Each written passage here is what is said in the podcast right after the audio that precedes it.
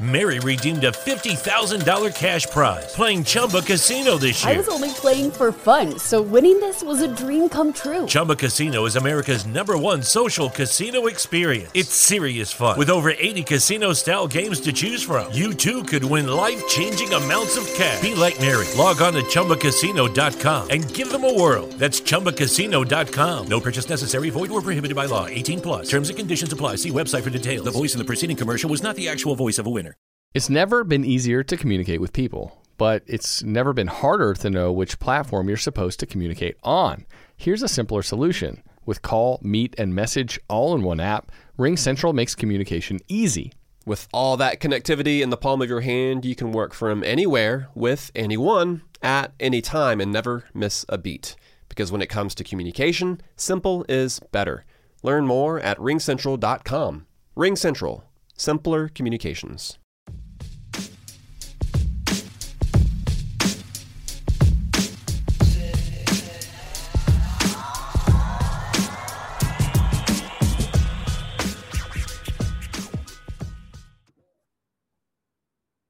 Welcome to MLB Daily, your one stop shop for daily baseball content. I am L. J. LaFura. Alongside me, I've got Brandon Karam, and this is a Belly Up Sports podcast. We aren't what they aren't. Brandon, how you doing? LJ, doing good. Uh, just got finished watching Sunday night baseball, the Yankees and the Red Sox. And uh, we had another very exciting day in the MLB. A lot of games, a lot of stuff to talk about. And uh, yeah, we're approaching the trade deadline. So we're going to do a little bit of a segment at the end of each show where we make a hypothetical trade. So after the game recaps, we will uh, go through uh, that. But uh, yeah, should be a, a fun show. Yeah, let's get underway here, Brandon. I believe you're up first. Yeah, well, the Yankees and the Red Sox on Sunday Night Baseball, uh, the rubber match in the series.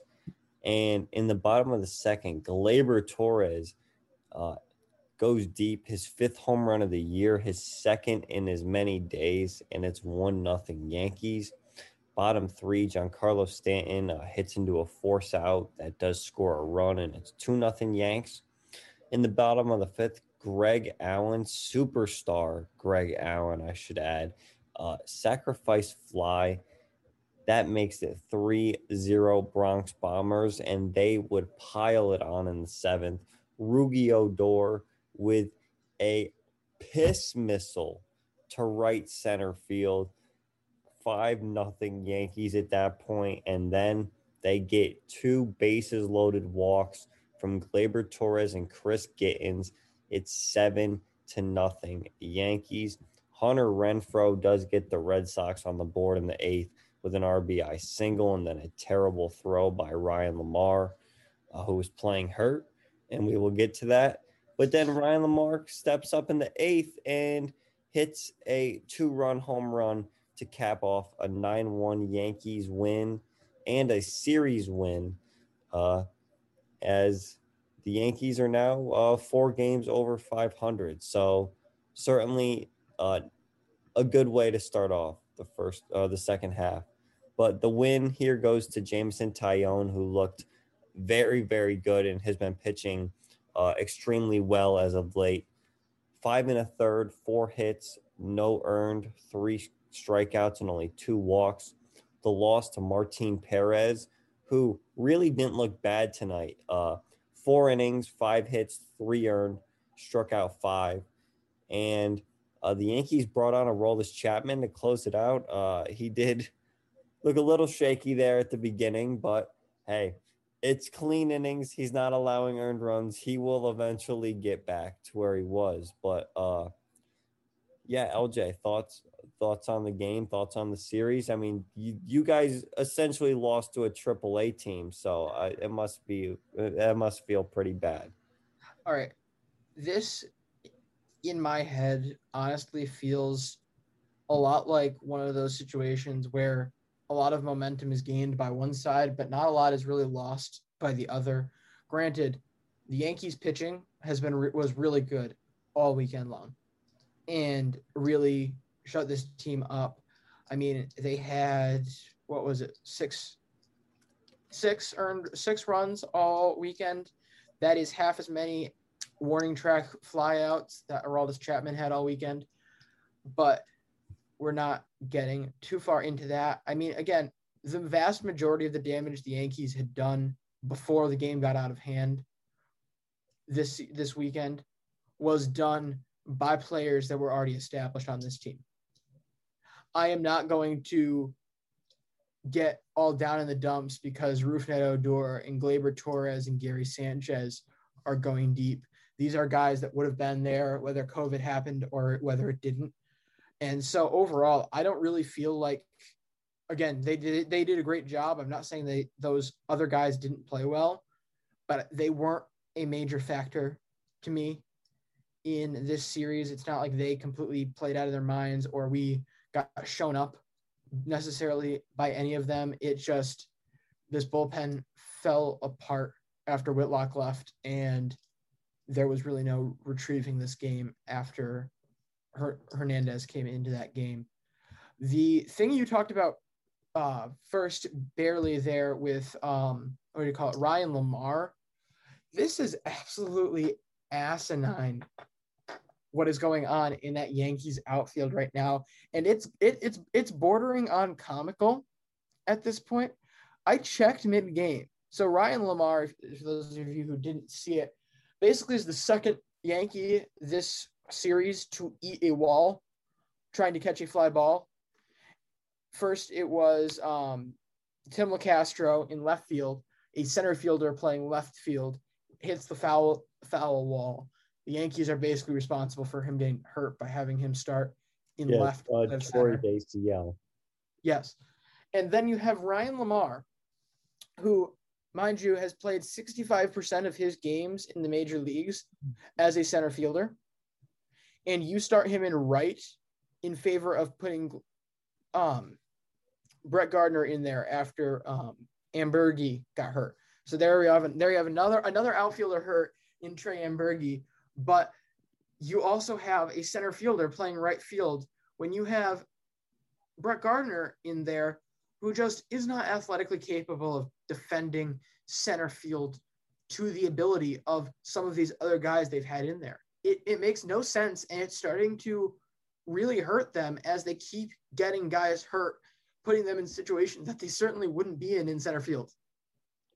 To be fair, Ryan LaMarre is not. I mean, if you if I had to pick between a center fielder, you know, Gardner really isn't terrible out there. Ryan LaMarre, in the couple games that he played, I remember he played in, in that uh in that Texas Rangers series when uh, Corey Kluber threw the no hitter. I mean, this guy, even beyond that, he's not been a good fielder at all in his major league career. So, you know, I would rather have Brett Gardner, but yeah, I mean, look, the Yankees get. I I went on that rant last night about Tim Locastro, guy who the Yankees trade to play center field. They choose to not play him in center field. He gets hurt. They call up Trey Amburgey. They call up uh, Greg Allen. They call up Ryan LaMarre. That's your starting three tonight, and Ryan LaMarre gets hurt, then plays through it though. So I mean, I uh, pr- major props to him. Trey Amburgey, that was a very nasty uh, hit that he took on the wall too. LJ, I mean, three Yankees ate the wall. I mean, Trey Amburgey probably took the worst out of the three. Yeah, I mean, this was just a very rough time. And again, I'm not trying to say that Gardner is necessarily a, a bad fielder. Like again, 35 35th percentile and outs above average this season. I'm not trying to get on his case, but I just feel like they've brought in better options and they could certainly find a better option. And yet they keep trotting him out there time and time again to go through the same same struggles. And it's not entirely his fault, but you can tell like he's he is trying his hardest and there's just some plays that he can't make at this point and that's just another thing that is holding this team back Well, all right. Let's uh move on to the Mets and the Pirates. And this one was ooh, very interesting. So bottom one, Bryan Reynolds uh, with an RBI single. That's all-star starter Bryan Reynolds. RBI single. It's one nothing Pirates. Then John Nogowski, number 69, nice Nice. himself with a two RBI double. It's three nothing Pittsburgh. Then we get possibly one of the craziest plays of the year, and of course it involves the Pittsburgh Pirates, and I'll do my best to explain this. Kevin Newman's uh, hitting, and the bases are loaded. It's like a swinging bunt down the third baseline. The pitcher for the Mets, Taijuan Walker, is coming over to field the ball and the ball starts off foul and it's gonna roll back fair. So Taijuan Walker wants to run over and touch it foul, of course, so that way it's a strike and he can continue pitching and it's not an infield single. So he goes to like scoop the ball up, and by the time his glove hits the ball, like it is so close, you can barely tell if it's fair or foul. He scoops it up, and the ball caroms off his glove and goes over by the dugout. However, the umpire calls the ball fair, and all three runners on base come around to score. Immediately, Taijuan Walker starts arguing the call. Mets manager Luis Rojas comes out, bumps the umpire, and he gets immediately ejected because of that. And they were arguing, but that made it six nothing Pittsburgh uh, in the first inning. Uh, prior to continuing this recap, uh, LJ, uh, yeah, your thoughts on the play? Never in my life have I seen a three RBI bunt. I mean that honestly. And most of that was entirely inflicted by the Mets. Do I think you should be doing making that play ever? No. The play itself was on Walker in part. However, seven times out of 10, you're not going to get a play that close in that situation. And so I don't really sweat those that first run, maybe the second run. However, the third run is a little ridiculous because if you remember, Taijuan Walker starts arguing that call immediately. Meanwhile, the ball is all the way over by the dugout as these guys are lapping around the bases, and a guy who's trying to get a bunt single, maybe just a sacrifice bunt, He's going over to second base. James McCann, I have no clue where the hell he was, but no one was making a move immediately towards that ball, certainly not quick enough. And that all ultimately almost cost them. This is certainly a not P, a not PPP moment. And I mean, what's more LOL Mets than this? Well, certainly it reminds me of one time when uh, David Cone, I think it was in 1990. He was arguing a very close bang bang call at first, where he was covering the bag, and the ump called him called the the runner safe. So he spiked the ball on the ground, like the ball bounces up in the air, and then all the runners there, there's two runners on. They both score as he's literally in the umpire's face, spiking the ball on the ground, not realizing that the that the the the runner is still alive. However, in this game though, it it went downhill for the Pirates. After taking a 6-0 lead in the first, the Mets scored four uh, in in innings three and four. Uh, they in the third they got an RBI single from Dom Smith, and then in the fourth, Travis Blankenhorn with a three-run home run, and it's six-four uh, Pirates. Top six, Dom Smith with an RBI double to make it six five uh, Mets, or excuse me, six five Pirates. We jump to the ninth. The Pirates bring on their closer Richard Rodriguez, who has been very good all season, and Michael Conforto steps up and rips a go-ahead two-run home run to give the Mets a seven to six lead after trailing six to zero in the first inning. Then the Mets call on Trevor May. He gets the save, and the Mets win seven to six. Give the win to Jeurys Familia, two innings out of the bullpen. Taijuan Walker, who got the start, goes one third of an inning, four hits, five earned runs, four walks, no strikeouts. The loss to Richard Rodriguez, one inning, two hits, two earned runs, and that home run allowed. And Trevor May gets the save. All right. Um, I guess all I can say to that is LOL Pirates. LOL. It was LOL Mets. Now it's LOL Pirates. It, and it was both in the same game. Well, let's transition into this Blue Jays and Rangers matchup over in Buffalo.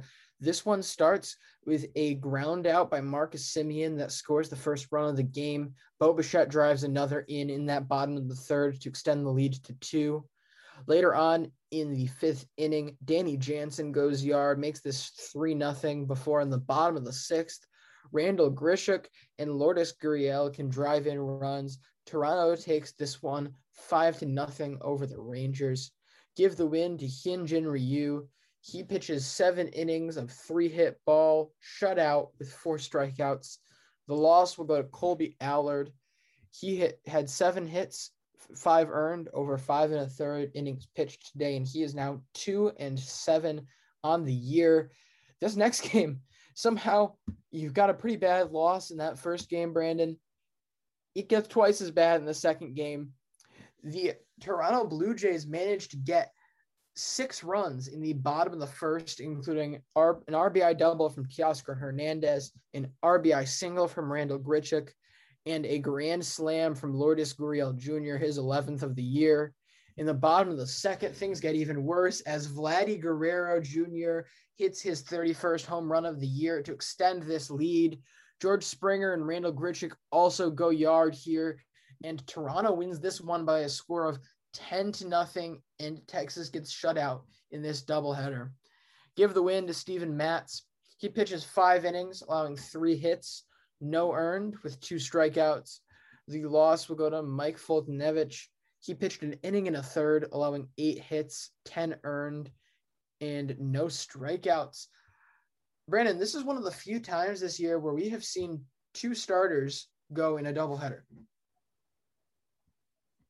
Or at least Yeah. the few I can remember. Like usually it's either a bullpen or they bring somebody else up or do something. But this is two significant starts on the same day for this guy. I mean, certainly a benefit of having the All Star break here that they can take advantage of and push themselves for further up these AL East standings. Yeah. Uh, no, you're yeah, you're absolutely right. Uh, I think that the reason why they can do that is because of the All Star break. And let me just say, if I'm a Rangers fan, uh, brutal day to be a Rangers fan. You know, you woke up today, you said, "Oh, to be able to watch my team play two games. It's Sunday. You know, just kick back, watch, uh, watch the boys go out there and have a couple nice games. And uh, yeah, you combined for six hits uh, and no runs across the two games. So yeah, uh, rough. But let's move on to the Padres and the Nationals. Game one. This was the game that got interrupted uh, during the that uh, shooting that occurred outside the ballpark yesterday.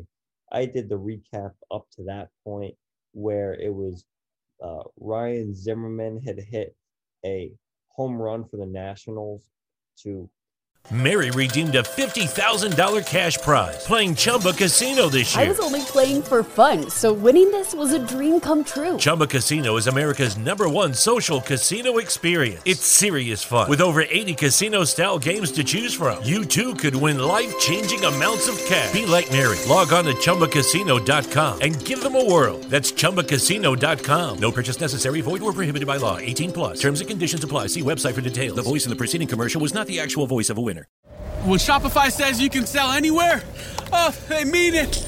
Woo, hold up. Just got a new sale, order fulfilled and shipped. Inventory levels good. Whoa, Shopify doesn't mind if you're at sea level. or on top of the world. Ah, you can run and grow your business anywhere. Climbing mountains is never easy, but at least Shopify gives me all the tools I need for my business to hit new peaks. Whether you're selling carabiners or crop tops, start selling with Shopify today and join the platform simplifying commerce for millions of businesses worldwide. We've built the platform so you can keep climbing and grow your business to new heights. With Shopify, you really can sell to anyone from anywhere. This is Possibility, powered by Shopify. Start selling online today. Sign up for a free trial at shopify.com slash free 22. Shopify.com slash free 22. Shopify.com slash free 22. Internet connection required. Not available on mountaintops or seafloors. Closed the lead to five to four with the Padres uh, still leading. This game would resume and Fernando Tatis Jr. would rip an RBI single in the sixth to extend the Padres lead to six to four. Jake Cronenworth with another single to make it seven four, and then Manny Machado makes it eight four with a single of his own. In the seventh, Tommy Pham hits a two RBI single, and the Padres go up 10-4, and they win it by that score. The win to Craig Stammen who uh, went one inning out of the bullpen. Blake Snell, four innings, four earned runs, three strikeouts. LJ, his season ERA is 5.21. Uh, you are muted. Really? Yeah. Uh, just I can't. Uh, LJ, I feel like every time I read his his lines. Like he, he doesn't go over five innings ever.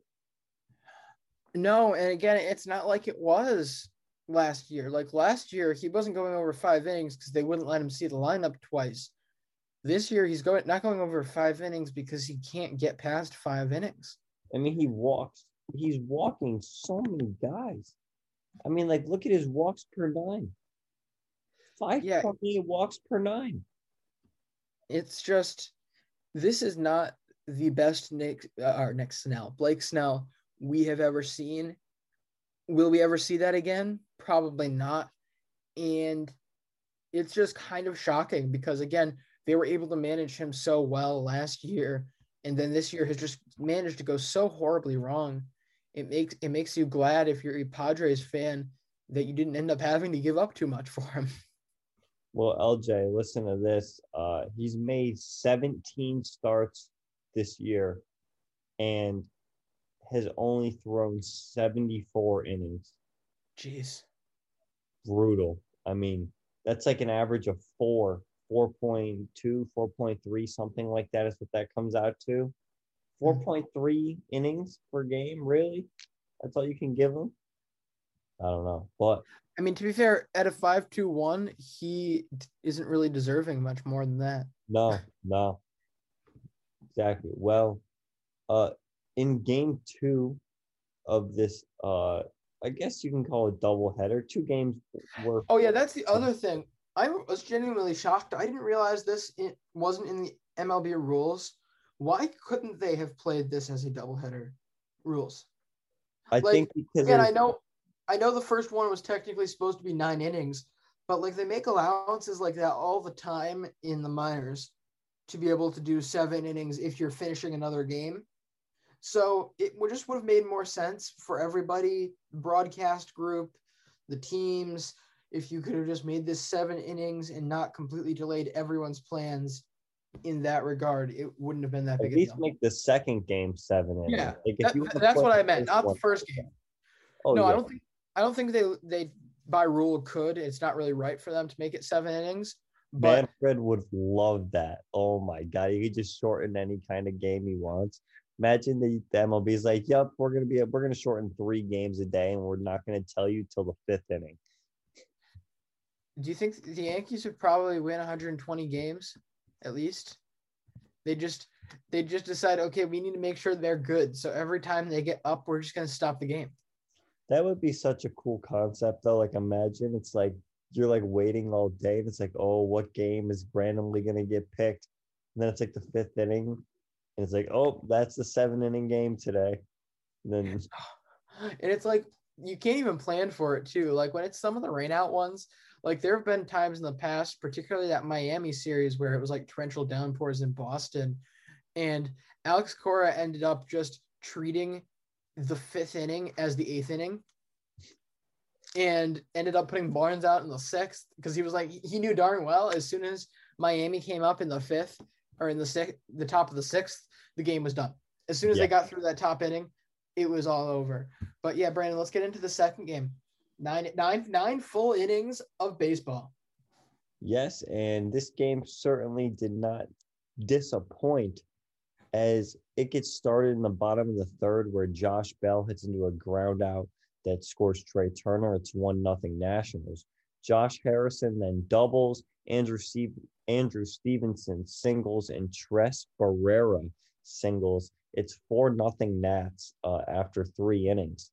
In the top of the fourth, though, Eric Hosmer hits a three-run home run, and uh, the Padres cut it to one. It's four-three Nats. Top seven, Jurickson Profar ties the game with his second homer of the year, and it is 4 4. In the eighth, Manny Machado hits his 16th homer of the year to give the Padres a 6 to 4 lead.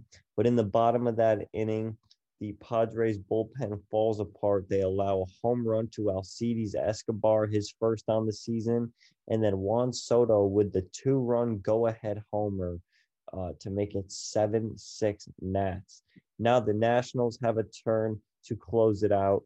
They bring on Brad Hand. He allows, he blows the save and allows a game tying single to Trent Grisham.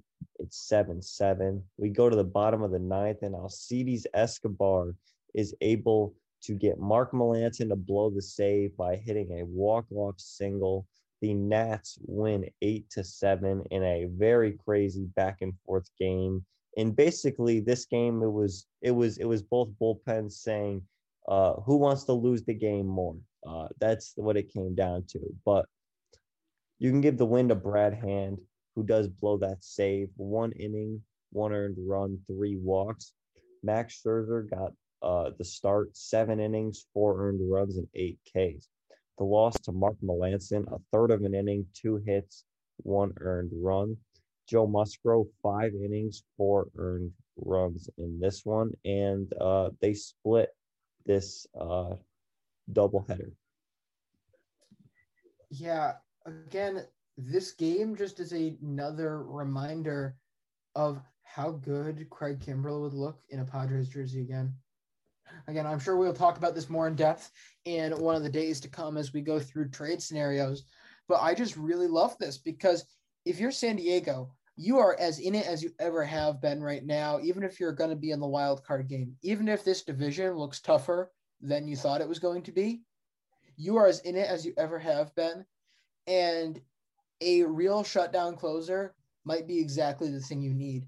Mark Melancon does not put fear into anyone. He isn't going to be the guy that keeps you without contact for the entire inning. And you really cannot have your closer, your go-to guy, be a guy that is going to give up hit after hit after hit. Like, I'm sorry, but Mark Melancon just he doesn't do it for me. He gives up way too much contact. Maybe it's soft contact. Contact is contact, especially when you're trying to win games and get yourself in the right position in the middle of the season when you still have this runner on second base in extras. No, yeah, no, I agree. Uh, one thing uh, that I took from this game, uh, yeah, Juan Soto is is back, and like he's been good the whole year. He's been good the whole year, but the stats are actually there now. He's hitting 295. The OPS is at 900. The on base percentage is at 415.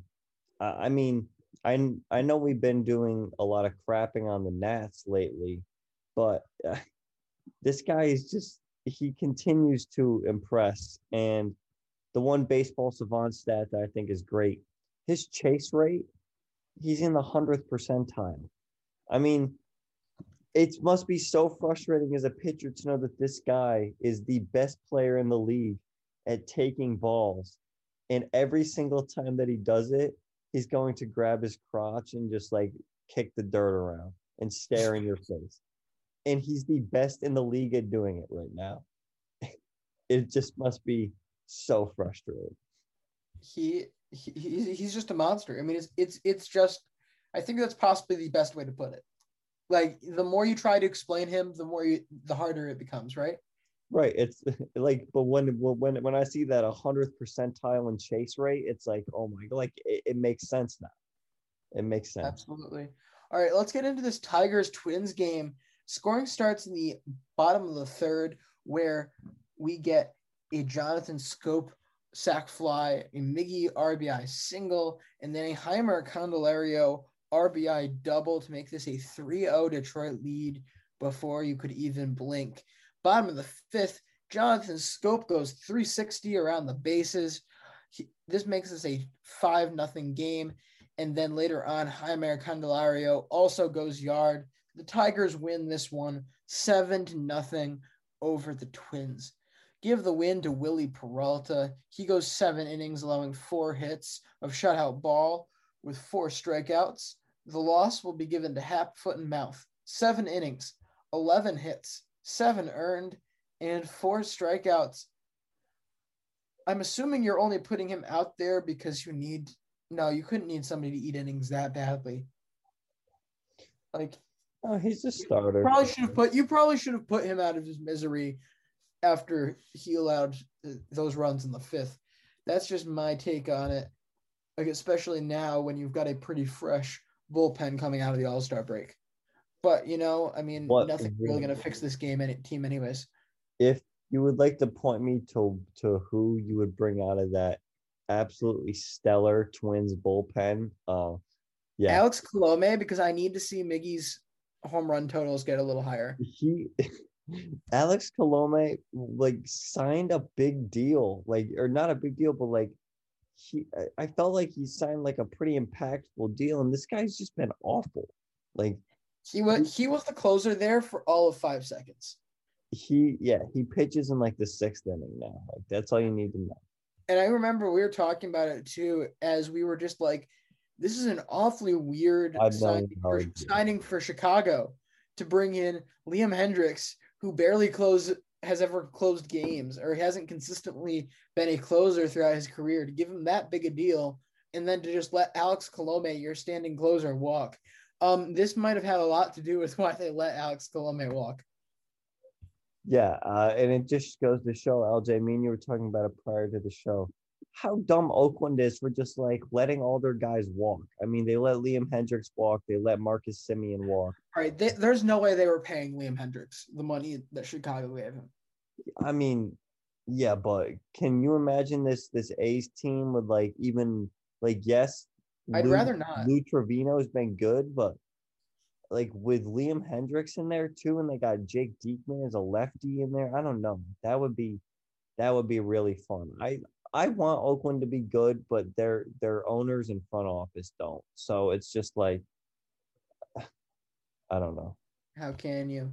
Yeah, no, honestly, if this Oakland team had those two guys, if they had Semien and Hendriks still there, this is looks this looks like a very different race. I mean, I still think Houston's 120% in this, but are you even looking at the second wild card as a contender at that point? No, you aren't. No, I mean, you replace Elvis Andrus with the all star starter second baseman. I feel like that would be pretty impactful for them.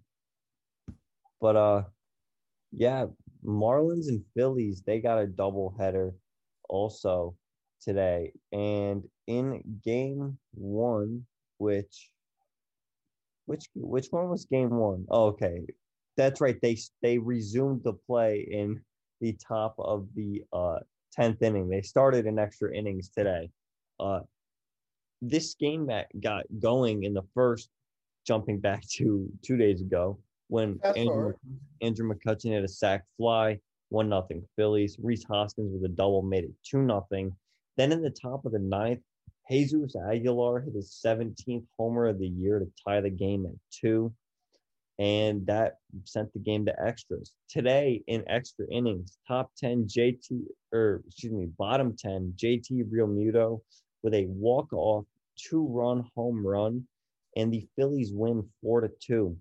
The win to Jose Alvarado, who remains a perfect six and zero on the year. Actually, really impressive for a relief pitcher to do, especially one who pitches in high leverage situations. Uh, especially uh, when he's their only high leverage pitcher. Especially when he has a 4.41 ERA and still hasn't taken a loss. uh, the loss goes to Yimi Garcia, who is three and seven with a 3.67 ERA. Uh, a three and seven closer, mind you is he even the closer? Is it Anthony Bass? Is it is it is it Bender? Because this guy Bender, he was eh, this this guy Anthony Bender. I feel like his first twenty innings, he hadn't allowed an earned run. I don't know, but Philadelphia takes this one. Game two, uh, it was kind of the same story. Philadelphia scores two in the first after a JT Real Realmuto single. Miami does take the lead in the third inning. They get an RBI double from Starling Marte and then an Adam Duvall two run home run, and it would be four to two. In the bottom of the fifth, Andrew McCutchen hits a solo home run. It's four to three. Didi Gregorius ties the game with a home run of his own. And then in the sixth inning, the Phillies take the lead. They get a sac fly from Jean Segura. JT Realmuto adds on in the eighth with another uh, run scoring single. The Phillies win seven to four and sweep the doubleheader. Give the win to Zack Wheeler. Six innings, four earned runs for him. The loss to Anthony Bender. Uh, yeah, I guess that's why they didn't. Uh, but then again, the guy they that they did use in the first game also also took the loss. One inning, uh, two earned runs for him, and Hector Neris with his 12th save on the season.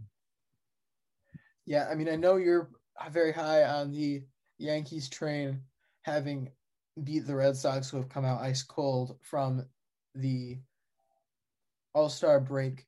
But I think you can make an argument that this doubleheader was far more impactful momentum wise. You've got now the Philadelphia Phillies here who have yet to make moves to their roster but are expected to. They are now two games out of the division lead right now, thanks to that doubleheader sweep and the Mets Metsing yesterday and nearly Metsing today. So they are just where they want to be right now. Absolutely. Yeah. It's going to be really interesting to see what happens in the NL East here in the next couple weeks. All right. I believe next up is Orioles Royals. Yep the Orioles get on the board first here in the top of the third. Ramon Urias hits an RBI single. This one will score two runs and put them up two nothing with a score which will hold until the fifth. Starting in the fifth, Trey Mancini hits an RBI single, and then in the sixth, Austin Wins helps them push towards this five nothing win with an RBI double of his own as I previously mentioned, Baltimore takes down Kansas City at a score of five to nothing. Give a win to the Dark Knight Mary redeemed a $50,000 cash prize playing Chumba Casino this year. I was only playing for fun, so winning this was a dream come true. Chumba Casino is America's number one social casino experience. It's serious fun. With over 80 casino style games to choose from, you too could win life changing amounts of cash. Be like Mary. Log on to chumbacasino.com and give them a whirl. That's chumbacasino.com. No purchase necessary, void, or prohibited by law. 18 plus. Terms and conditions apply. See website for details. The voice in the preceding commercial was not the actual voice of a winner winner. Hi, I'm Maria. And I'm Mike. And we're Team, Team ready. ready. Black Hills Energy knows your home is where your heart is, so they want you to be ready. It's all about keeping you safe, prepared, and making your home as energy efficient as possible. Everything from how to weatherize your home to how to stay safe during extreme weather. Be ready for anything. Go to blackhillsenergy.com slash team ready. Matt Harvey with a six inning shutout performance, three hits, two strikeouts.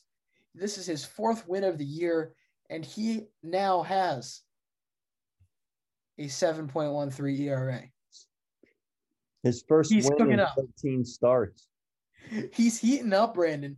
Do not doubt the Dark Knight because he will find you. Yeah, but And- isn't that crazy though? How he can he is legitimately one of the worst pitchers in the league, and all of a sudden today he just had nasty stuff. Like, they some pitchers like I, I- understand how hard it is to be consistently a good pitcher because like some days you just have your stuff. Like there's five or six starts a year where you're just untouchable, and then there's a bunch in between. Like it's just it's it, it's it's crazy to me. You know why he can do it? Dark Knight. Because he's Matt Harvey. The Dark Knight. The Dark Knight, if if you doubt the Dark Knight, he will find you, and when he finds you, he will 100% walk you. Yeah, or or, or throw you a meat. Wild pitch, hit by pitch, give up the dinger. Um, Hernandez gets the loss for Kansas City, his first of the year. He pitched four innings, allowing three hits, two earned, and six strikeouts. All right, the Brewers and the Reds. Top one, Rowdy Tellez gets hit by a pitch. The Brewers take a one nothing lead. In the fifth, Tyrone Taylor with a two RBI single makes it three nothing. Jackie Bradley Jr. drives home two more with a triple, and it's five nothing. The Brewers add on late in the game with homers from Christian Yelich and Willie Adames, and they win eight nothing. The win to Corbin Burnes, who uh, had an absolute fantastic start, pitching into the ninth inning, eight and a third, five hits, no earned runs, and 12 strikeouts. The loss to Sonny Gray, four and two thirds, five earned runs, six strikeouts, and four walks for him. Uh, LJ, you have something about Sonny Gray? Yeah, I, fr- from the way you said that, I don't think you've seen this yet. No. Did you did you see the whole thing with the pine tar and Sonny Gray? No. No. What? Uh, so apparently, Sonny Gray must have sat either where a bat had, had been laid in the dugout, sat on his bat, or something, but he got a very blatant and obvious two smears of pine tar on the back of his pants. Or at least we hope it was pine tar. I real I really hope it was pine tar. Um, I don't think I'd be able to handle it if we got another Lamar Jackson situation in the same year as Lamar Jackson's previous instances in the middle of a game. Anyway, the umps check him out, and I mean it was pretty obvious. I don't I don't think I don't think it could have been intentional because there is no way, Brandon, once you see this picture, there's no way you won't be able to see it. Like it was so clear and obvious. So the only way that they could really get rid of it without throwing him out, they figured it out. We're just gonna have him rub his butt on the mound, get dirt all over it, and make it unusable. So that's what he did in the middle of his start. Right when he came out, he got down in like a crab walk position and rubbed the spot on the mound to get the pine tar No. I refuse to believe that that sounds like a Zack Greinke thing. Like that is that's like the perfect Zack Greinke story. Except I didn't believe it either. And like, if you don't know what happens when you first see it, which I think is the best way to see it, it, it it's just the most bizarre thing you may see on the on the mound today. Emphasis on today. yeah. Uh well, yeah, that's certainly uh certainly interesting. But Corbin Burnes shoves once again. All right. Next up, we have the Astros and the White Sox. If I can find the notes on this one, because this one is another big dub for the White Sox coming out of the All Star break here. Danny Mendick hits an RBI single, starts this game off strong, one nothing for Chicago in the bottom of the second. In the bottom of the third, Yoan Moncada goes deep. Then Tim Anderson goes deep in the fifth. And then scoring finally finishes with an RBI single by Adam Engel in the bottom of the seventh. Chicago takes yet another game from Houston. And gets them to their 56th win of the year with this 4 0 result. Give the win to Carlos Rodon. He pitches seven innings, allows one hit with no earned runs and 10 strikeouts here. Absolutely cooking that man is. And then Framber Valdez will be charged with a loss in this one. Six and a third, seven hits, four earned, four strikeouts. Rays Braves. Uh, this one, Atlanta gets on the board with an Ozzie Albies double in the first. It's one nothing Braves. In the fourth, Guillermo Heredia hits his 21st double on the season uh, to drive home a run. And then Joc Pederson with an RBI ground out, and it's three to nothing Braves. In the fifth, the Rays get on the board on a wild pitch that scores Brandon Lowe. Then Austin Meadows with a sac fly, and uh, the Rays would trail by two. Wander Franco with his third home run on the season ties the game up in the sixth inning at three. But then Joc Pederson comes through with a RBI double in the bottom of the sixth to make it 4 3 Braves. The Rays score four runs in the seventh inning. They get a double from Kevin Kiermaier, a sac fly from Austin Meadows, and then a Yandy Diaz two run home run. They would make it 7 4. Stephen Vogt with a uh, a single to make it 7 5, but uh, the Rays would hold on to win. And you can give the win to Jeffrey Springs, Rich Hill, four innings, three earned runs. The loss goes to AJ Minter, and Drew Smyly got to start five and two thirds innings, three earned runs. Also, I just want to say, like, like a Kevin Cash and the way that the Rays operate, we always talk about is very, you know, interesting. Uh, the Rays playing in a, a National League park, they Kevin Cash did th- three double switches.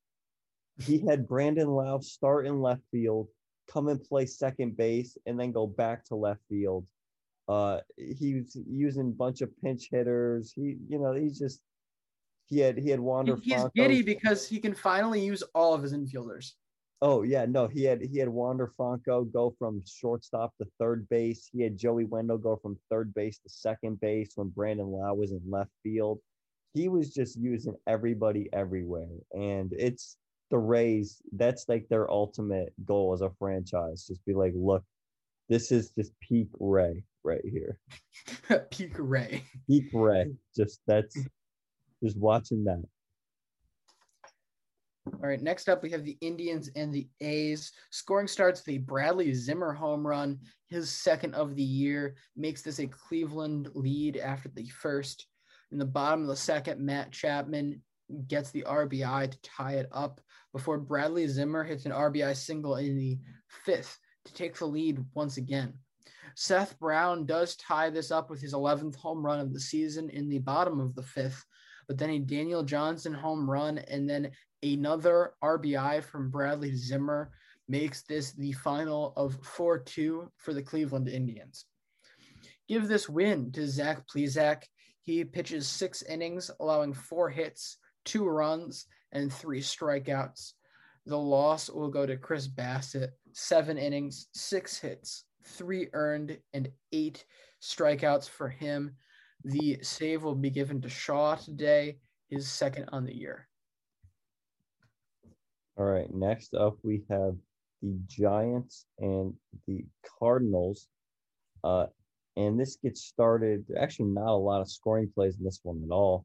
Paul DeJong homers in the third, uh, his 13th on the year, and it's one nothing Cardinals. In the fourth, Darin Ruf hits his 10th homer on the season, and we're tied at one.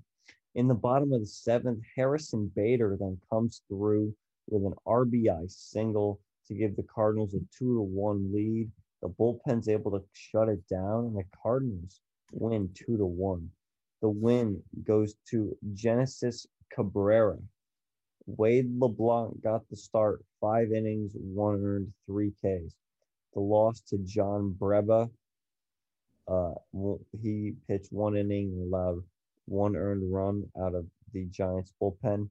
Alex Reyes gets the save, his 22nd on the year. He also sets the MLB record for most consecutive saves to start a career without blowing a save, passes LaTroy Hawkins. He actually picked up a save uh, in 2016 when he was 21 years old. He picked up another save in the 2020 season, and he has 22 this year and leads the league in games finished with 39 now. Um, so certainly a reliever on the rise, already a premier closer at age 26, in my opinion. Absolutely. All right, let's get into this Mariners Angels game here. Luis Torrens is able to reach on a throwing error, and that's able to score two runs for Seattle and give them the 2-0 lead here. Luis Torrens then comes back around in the fourth to do even more damage.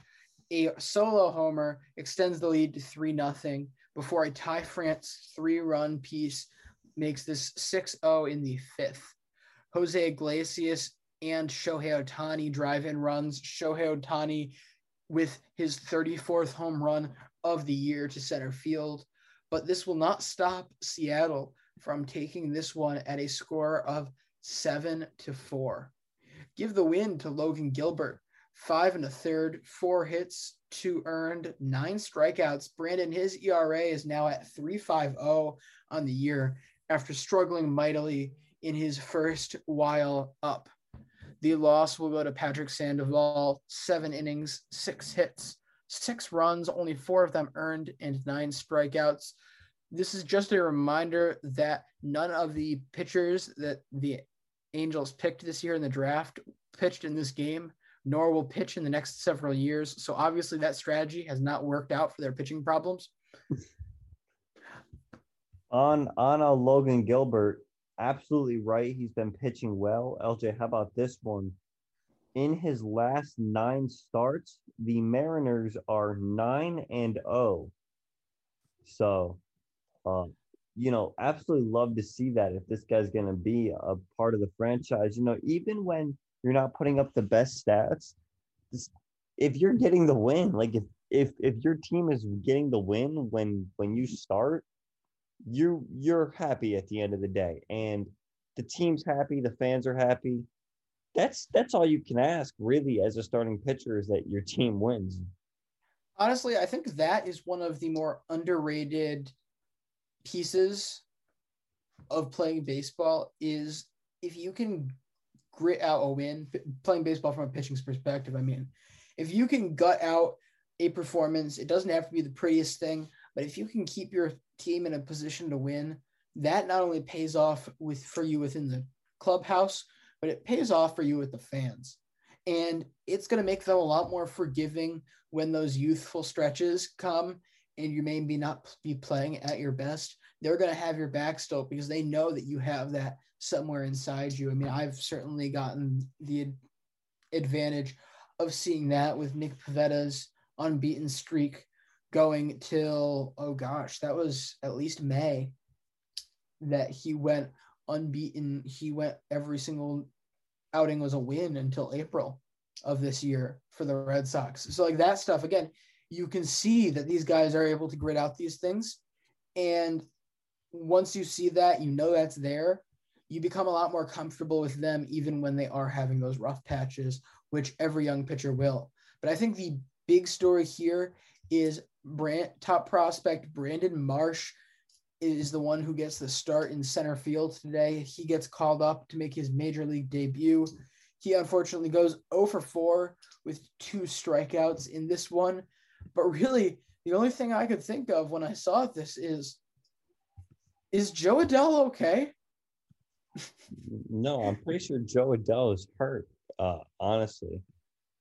No, no, no, I know, but like wh- whether he's hurt or not, I mean, this is he's got 62 games this year in the minors with a 925 OPS. His numbers, his numbers are solid.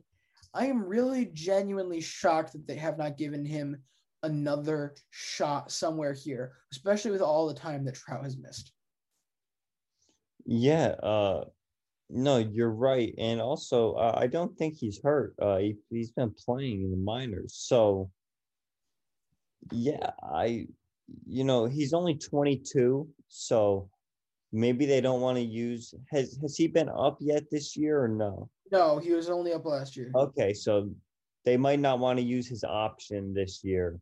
Uh, so If he's ready, if he's ready to play, he's ready to play.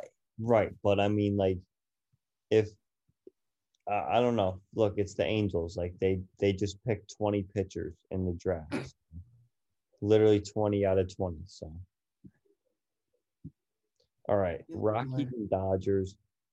Uh, the Rockies get on the board in the first on a Charlie Blackmon RBI single. Justin Turner then homers in the third to give the Dodgers a lead uh, after David Price got on base uh, thanks to a single. Pitchers who rake.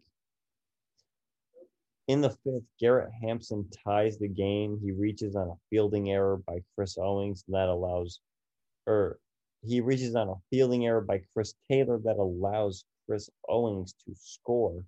And we're tied at two after five. In the seventh, Matt Adams with an RBI single to give the Rockies a 3 2 lead. But then in the eighth, Will Smith steps up and rips a two run home run to give the Dodgers the lead 4 to 3. In the bottom of the ninth, Chris Owings comes through with a clutch RBI single, and we are tied at four. We go to extras. Top 10, Will Smith singles home the Manfred runner to make it five to four Dodgers. But in the bottom of the 10th, Trevor Story ties the game with a sac fly. And then Charlie Blackmon with a walk-off home run. The Rockies win six to five. They get their MLB leading 10th walk-off this year.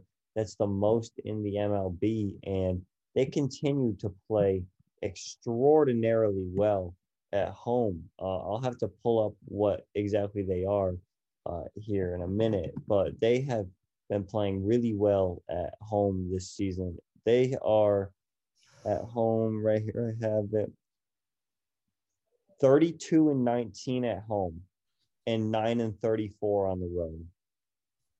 Interesting. They are like 32 and 19. I'm sure that a team was either in first or second place in their division and had that record at some point this year. Absolutely. The more important thing: are they better on grass or turf?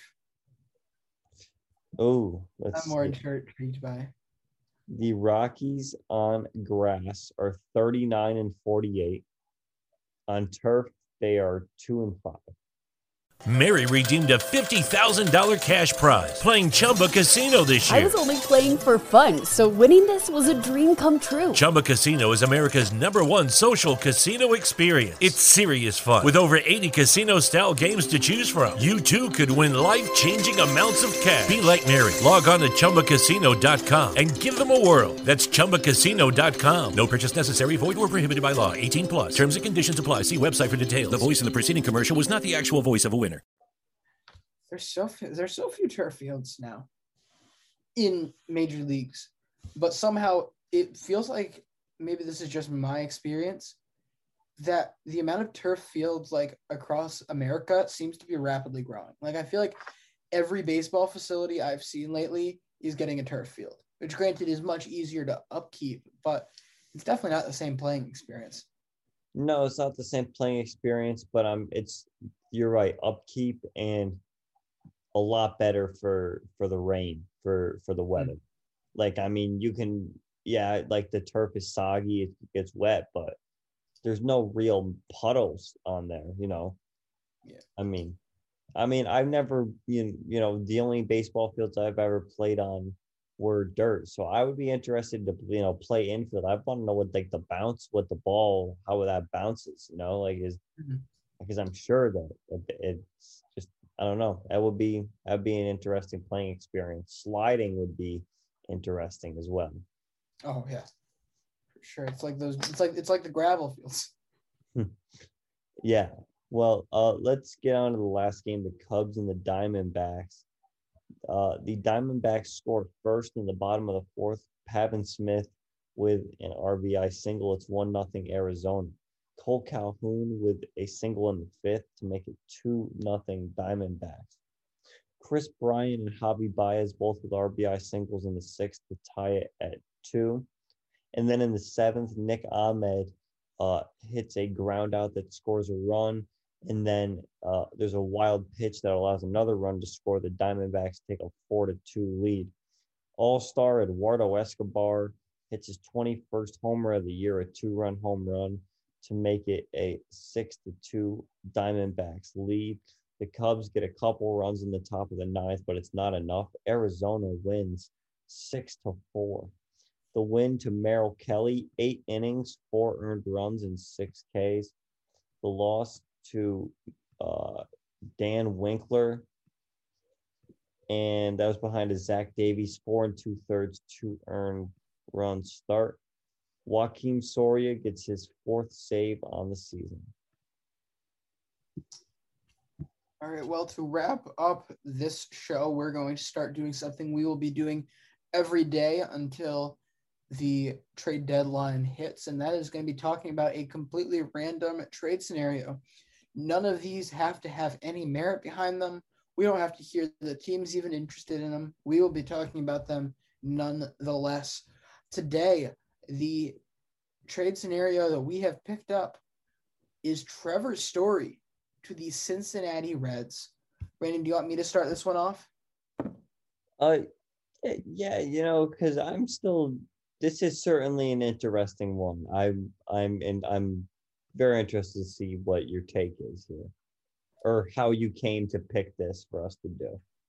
Um, it was really a matter of I was picking potential trade candidates first, and when it comes to trade candidates, I mean, shortstop is such a premium position that you'd think that somebody was needing it.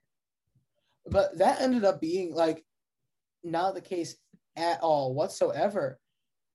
Um, it seems to me that every single team, with a very few exceptions, that is at the top of their division is getting a lot of good production from the most premium position on the field. I mean, you talk about places that really need to be plus, plus, plus value for your team. You're looking at center field and shortstop are really two of the big ticket items, more so shortstop than anything. You look at the top of some of these hitting statistics, particularly the overall value of statistics. Um, San Francisco has been great. Dodgers are always solid. Tatis has been great in San Diego. Willy Adames has been great for Milwaukee.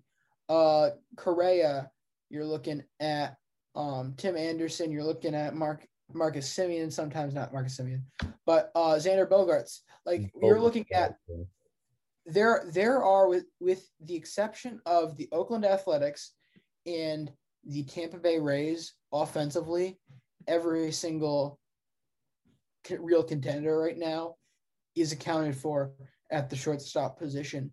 And so that was a little surprising to me. So you kind of had to reach out past there and figure out who could be on the outside looking in, trying to make that push. And that's where I came to Cincinnati. Um, Cincinnati right now currently sits at a 48 and 45 record this year. They're seven games behind the Milwaukee Brewers, but in five and a half behind the NL West for the wild card. With that being said, they are the next closest team to this wild card, and they have plenty of firepower in that lineup in order to do that. They could easily get hot in August and make a run right back into a wild potential wild card berth, but they need to shore some things up.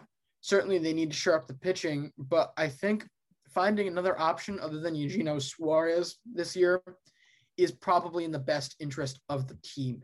You look at his numbers right now, he's got a 175 batting average, 261 on base with 371 slugging. All of this comes out to a 61 OPS plus.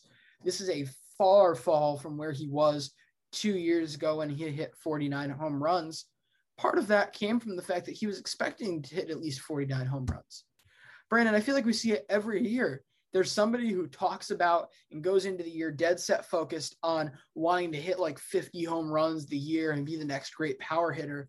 And then they completely fall apart in the process of doing that. And I feel like that's what's happened here with Eugenio Suarez. He's got 100 strikeouts already.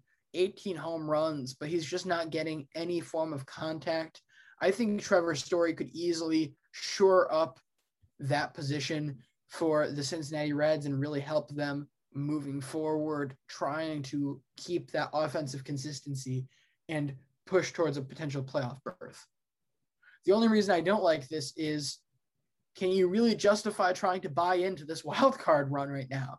I mean, you've got San Francisco, LA, and San Diego who are playing out of their mind and frankly are the three biggest contenders for the National League pennant this year. And they're all in the same division. Like there, there's no winning with that. So you have to really sit down and think to yourself if you're Cincinnati, do we actually think we can win in win with this or are we kidding ourselves? Yeah, you know, I think that well, first we should start with the Rockies, and it's like if they don't trade Trevor Story, it would be one of the dumbest choices ever because they're not going to be able to get anything because there's not no chance in hell that he resigns with with the Rockies after this year. I mean, there's not a chance. He's going to be a free agent. They need to trade him because it's his last year on his deal. But you're right. I mean, you look through who he could possibly get dealt to, and I guess the like the Reds make the most sense. I mean, would you even look at a team like uh, I don't know the the Indians, like Amed Rosario? Yeah, I get they just traded for him, but for an expiring contract, and like the Indians are still like they're they're eight games out of uh first place yeah, but I guess they're kind of in the same same uh, situation as the Reds. I mean, but I'm stretching here. I mean, other than Oakland, Cleveland, and Cincinnati, I really don't see anyone else here. Um, yeah, everybody just it just feels like everyone's lo- either has shortstop easily locked up or they're too locked into their situation at shortstop. The other thing I would consider here would perhaps be Philadelphia, but they have so many other needs in the pitching end that they can live with Didi Gregorius or Jean Segura at shortstop for the time being for this team, even at second base for this team right now. Uh, Tampa and Oakland, there's no way in hell they are going to pay any portion of his $17.5 million sal- salary that they would have to have on their books. And the only other team, Brandon, you can tell me that I could, if I'm completely crazy, is could you possibly see New York take any tor- any type of play towards him right now, especially if they could be looking at getting a shortstop in the offseason? Could could we see them go after Story right here, right now, and make it easier for them to get him next winter? But on your Cleveland point, I just I feel like with trading Francisco Lindor last year, you kind of have to be locked into your return for a little while. Like you have to have some confidence in what you brought into your system if you're going to have any good optics out of that deal. I mean, no matter how bad Francisco Lindor plays, if you if two of your big okay, we're still going to be good. We're still going to contend pieces because we got this, this, and this in that deal. Of the of that group of things, Andres Gimenez is already down in AAA, and then you have Amed Rosario, who has been kind of stuck in the middle of that lineup, not really doing much this year. So I feel like you kind of have to stick with him just to save face at this point, and that's the only reason I didn't pick Cleveland. Yeah, you know, it, I mean, it also makes sense. They just moved on from their franchise shortstop. Uh, but as for like the Cincinnati fit, you're right. Uh, Eugenio Suarez has been playing there a little bit. Kyle Farmer has also been splitting splitting time there. Uh, they both not been good. I mean, Kyle Farmer has been better than Eugenio Suarez, barely. Uh, Kyle Farmer's got at least a, almost a 300 on base percentage. Uh, but it's just like, yeah, it makes sense for the Reds. But now, then, LJ, you go into the question who do you trade? Because the Reds have a very weak farm system. I mean, very weak. Well, What- for starters, I bet I bet Eugenio Suarez would love to hit at Coors. well, I mean, what? Why would the Rockies trade for him when he's he's under contract through 2024? But what's the mean- contract? He's got AAV of 9.4 mil, or actually 10 million dollars over the next uh three years with a club option in 2025. That's not a lot. Are you do you really want to pay 10 million dollars for a guy who's hitting under the Mendoza line for the next three years? But if you're not going to be that good anyways, and you can potentially have something pro- providing production, like I I wouldn't be opposed to taking him. I don't I don't want I don't think if I'm Colorado, I would know by no means accept him as the central point of this deal. However, if they were willing to throw him in, I'd take that. I'd take that with the hope that he is able to get back to being maybe a 250 hitter that would hit 35 home runs in a normal park because that translates to 40 something home runs at Coors. I mean- and that that at least gives you something positive to be looking at, something fun to be there for the fans for the next couple of years as they go into a very heavy reset or at least hopefully rebuild here and get some real prospects in Colorado. He can't be the main piece. However, if I was had the option of getting him, I would not be opposed. Uh, So even if he's not the main piece, and you and you, you do make a good point there, I do think that he certainly could be on the table. I mean, what what are you willing to give up here if you're Cincinnati? Because I mean, what it, what is there to give up? I mean, you're not going to give up Hunter Greene, are you? Like that's one of your that's been one of your top prospects for a long time. Still a top forty prospect within the MLB. He's at AAA right now. Not probably not going to give him up. Your your top prospect, Jose Barrero, he's a top 35 prospect in the MLB.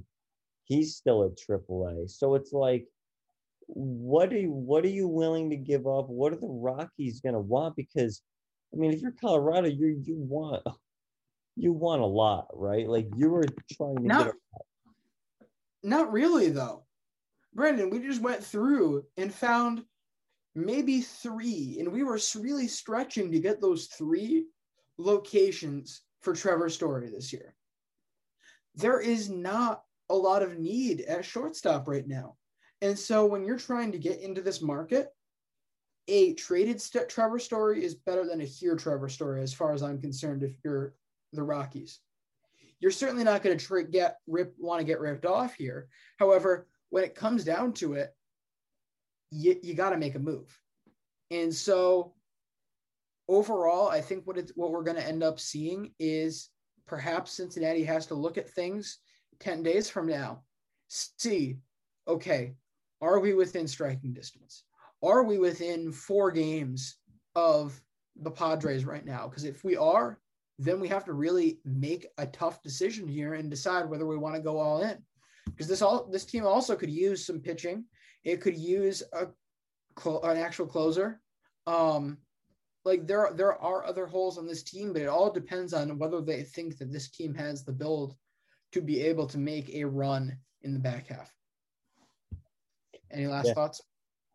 No, yeah, uh, I think that that's that's well put. Uh, this was certainly a interesting talk because I, frankly, didn't realize or think about how there's just not a lot of need for shortstop right now, and it makes sense. I mean, it seems like that that left side of the infield, both shortstop and third base, is extremely deep around the league now. Where in years past for hitters. I mean, LJ, I think about like 10, 10 years ago, like some of the best hitting shortstops were, you know, their shortstop was one of the weaker hitting spots. Now hmm. it's it, you could argue it's one of the it's like one of the best spots in the league. Same with third base. I mean, third base has always been a big spot, but now it's so deep when you're talking about a guy like Anthony Rendon, who we have, you know, have not been talking about lately a lot. I mean, he you could like argue. I think we did it the one day where he could like not be a top five third baseman in the league right now. That's a guy who just like signed how how how much was his contract for? I mean, right? I mean, he finished third in MVP two years ago, and you could argue that he's not even top five at his own position. I mean, that's crazy to think. And even at shortstop, you could argue that Trevor Story is not top five or whatever. I mean, I think that's hard to argue he's not top five, but still, it just goes to show how deep we are now at that on the left side of the infield. So, Brandon, looking at OPS among a team's shortstops right now, eight of the top nine teams are contenders. The other team in there is Colorado. wow. Yeah, it makes sense. It, it makes sense. Well, uh, I think that that is actually a perfect place to wrap this up. Thank you for listening to the MLB Daily Podcast. Follow us on Twitter, follow us on Instagram, TikTok. Those are all at MLB Daily Pod. Uh, be sure to play our trivia game on our Twitter. And uh, yeah, thank you for listening. We'll be back tomorrow. See you manana. Mary redeemed a $50,000 cash prize playing Chumba Casino this year. I was only playing for fun, so winning this was a dream come true. Chumba Casino is America's number one social casino experience. It's serious fun. With over 80 casino style games to choose from, you too could win life changing amounts of cash. Be like Mary. Log on to chumbacasino.com and give them a whirl. That's chumbacasino.com. No purchase necessary, void or prohibited by law. 18 plus. Terms and conditions apply. See website for details. The voice in the preceding commercial was not the actual voice of a winner. Hi, I'm Maria. And I'm Mike. And we're Team Ready. Black Hills Energy knows your home is where your heart is, so they want you to be ready. It's all about keeping you safe, prepared, and making your home as energy efficient as possible. Everything from how to weatherize your home to how to stay safe during extreme weather. Be ready for anything. Go to blackhillsenergy.com slash team ready.